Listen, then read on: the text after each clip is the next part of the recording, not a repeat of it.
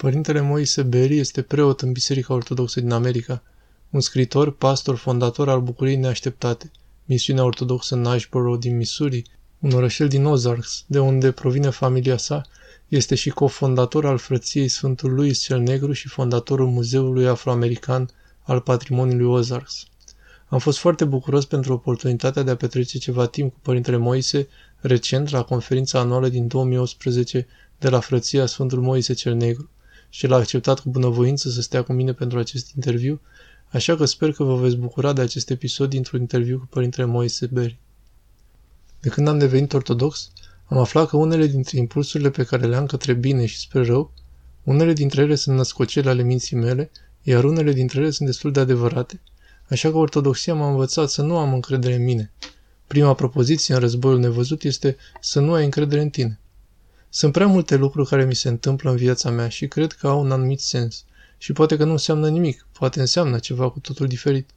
Nu știam când am împlinit 21 de ani în penitenciarul de stat din Missouri, fiind într-o celulă foarte mică de 4,5 metri pe 6 metri și jumătate fără nicio fereastră.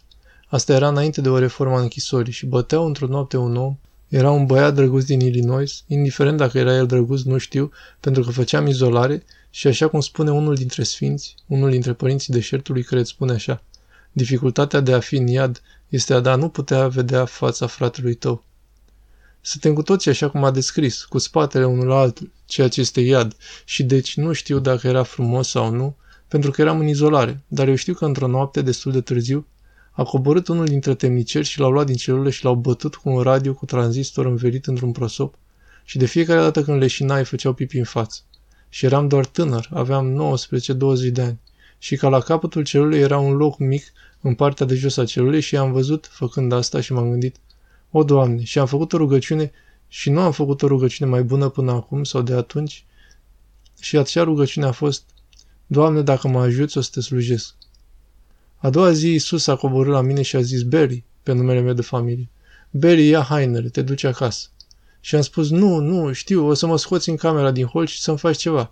Cred că la vremea aceea au angajat în mod deliberat gardieni sadici sau tip duri, nu oameni sensibili, cu putere pentru oameni și așa că în cele din urmă a spus, nu, stai înăuntru acolo. Și mi-a zis, Doamne, ar trebui să stau sau ar trebui să plec? Așa că am spus, bine, voi merge și am mers pe coridorul ăsta și m-am gândit că o să mă împuște. Nu s-a întâmplat. Am coborât la procesare, mi-au dat hainele cu excepția cizmelor mele, aveam niște perechi noi de cizme de cowboy Tony Lama și m-am dus direct la biroul avocatului meu cu un taxi.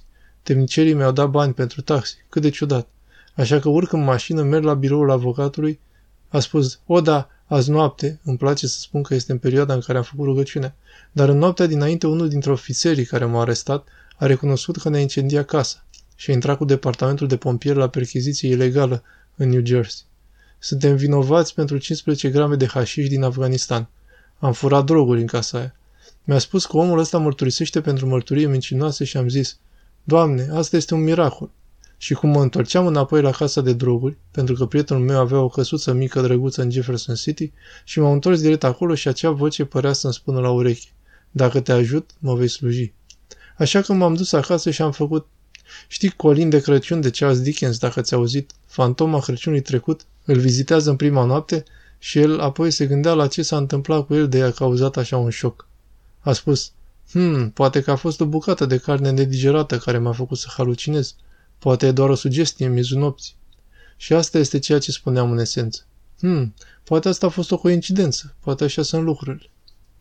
Ortodoxia m-a învățat să nu mă judec pentru a determina ce înseamnă ceva. Trebuie să știm ce înseamnă lumina stelelor, dar lucrurile referitoare la suflet, nu știm ce înseamnă aceste lucruri. Nu știm ce recompensă vom primi în rai, nu știm ce pedeapsă primim din iad, dar știm că marea poetă neagră Phyllis Whitley, care a fost judecată de Congresul Continental din SUA pentru că este mimic. Știți ce înseamnă mimic? A fost acuzată că sigur păcălește oamenii, pentru că ei au spus că nu poate fi atât de deșteaptă fiind neagră și atunci imită fetele albe. Dar Benjamin Franklin a declarat că era adevărat. Ea a plecat să locuiască cu familia din Boston numită familia Whitley, unde a scris necrologuri și tot felul de poezii scurte pentru bogații din Boston. Una dintre poeziile ei spune Harul e cel care m-a adus de pe pământul meu păgân. Harul mi-a învățat sufletul întunecat să înțeleagă, așa că ascultați, oameni creștini, chiar și cei întunecați, se referea la ea însăși.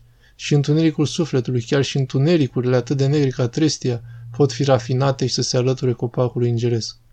Eu cred că transformarea pe care o căutăm este doar în Dumnezeu. Noi ne uităm în oglindă și repede ne întoarcem și uităm ce fel de om suntem, pentru că spunem în propriul nostru raționament că aceasta nu este cauza. Chiar și lucruri profunde. Am avut un transplant de rinichi acum 2 ani. Control pe 13 acestei luni. Și a fost un miracol. Doctorii au spus că a fost 85% potrivire. 87% e pentru gemeni. Au spus, este fratele tău sau unul dintre copiii tăi? Nu. Era o doamnă albă pe care o cunosc de când eram copii sălbatici, păgâni. Asta e imposibil, au spus. Potrivirea este prea bună. Am spus, bine, atunci nu trebuie să mă credeți pe cuvânt, pentru că ea se află la etaj. Și el a zis, wow, miraculos, nu credeți? Când m-am operat, episcopul din Kenya a fost acolo la patul meu. Atât de minunat și ne-am rugat pentru mine a fost pur și simplu uimitor. Au venit, am ieșit din sala de operație, am coborât în sala de recuperare și pe drum în lift i-am spus tipului ăstuia că era ceva umed pe picior. A zis că e în regulă, ești ca drogat, asta e ca morfina. Și apoi ne-am dus acolo și au zis, Doamne, urinezi, nici măcar nu m-au conectat încă. Așa că am spus, o, Doamne, dar nu puteam spune nimic, eram sedat oricum. A spus că m-a conectat cu acest cateter. Aveam toate aceste lucruri și au spus că ne așteptăm să obținem un litru de lichid într-o oră și am avut 3 litri de lichid. M-am dus acasă în două zile. Miraculos. Crezi că asta mi-a schimbat viața?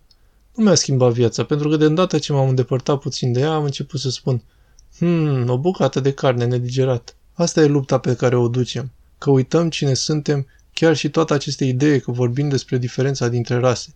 Știm care este adevărul, știm că suntem frați. Da, și știu că știm că știm că suntem îndrăgostiți unul de celălalt. Știm că suntem cu toții la fel și știm că oamenii au avut experiențe sociale diferite, care ne fac să nu ne placem. Dar cunoaștem lumea și refuzăm să credem. Refuzăm să credem. Zicem, tipul ăsta e diferit de mine. Îl plac, dar totuși e diferit.